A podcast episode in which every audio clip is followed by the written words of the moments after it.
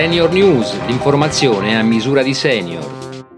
Bentrovati dalla redazione di Senior News. Si va verso lo stop alle mascherine al chiuso dal prossimo quindici giugno.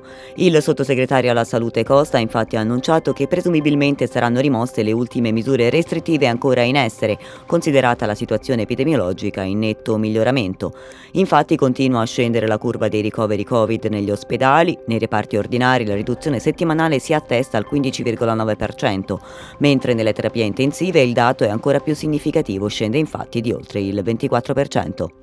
Tra i cinque sensi l'udito è quello che più permette di mantenere le relazioni sociali in ogni contesto della vita di una persona. In Italia ci sono oltre sette milioni di persone con disturbi uditivi, per la maggior parte anziani. Il novantotto per cento dei portatori di protesi acustiche dichiara migliorata la propria qualità di vita, ma il D P C M sui nuovi LEA ha introdotto alcuni cambiamenti sull'erogazione degli ausili dell'udito, che hanno sollevato critiche e richieste di revisione. Sentiamo perché da Mirella Bistocchi, vicepresidente Etica e Impegno Sociale, Confindustria Dispositivi Medici. La prima eh, grande conseguenza è il rischio di erogare dei prodotti che non sono appropriati e quindi non risolve il problema della persona, ma in questo caso si sfruttano soldi eh, pubblici. Un'altra conseguenza è la disequità sociale, perché chi può permetterselo pagherà qualcosa, la protesi giusta, gli altri come al solito, insomma, ecco. Quindi noi abbiamo introdotto anche questo concetto della disequità sociale. Interessa il sessanta per cento dei soggetti con pelle chiara che hanno superato i quaranta anni e l'ottanta per cento degli anziani con più di sessanta anni. La cheratosi attiniche indica una lesione cutanea la cui causa principale è l'eccessiva e prolungata esposizione ai raggi solari.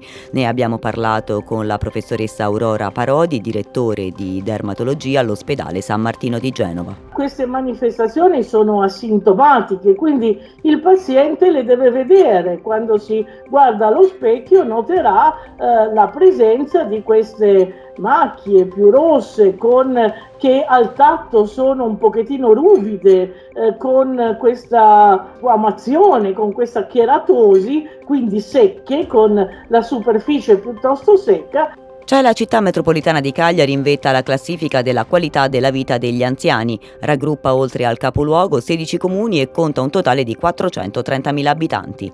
A premiare il capoluogo sardo l'indagine del Sole ventiquattro Ore sulla qualità di vita in Italia.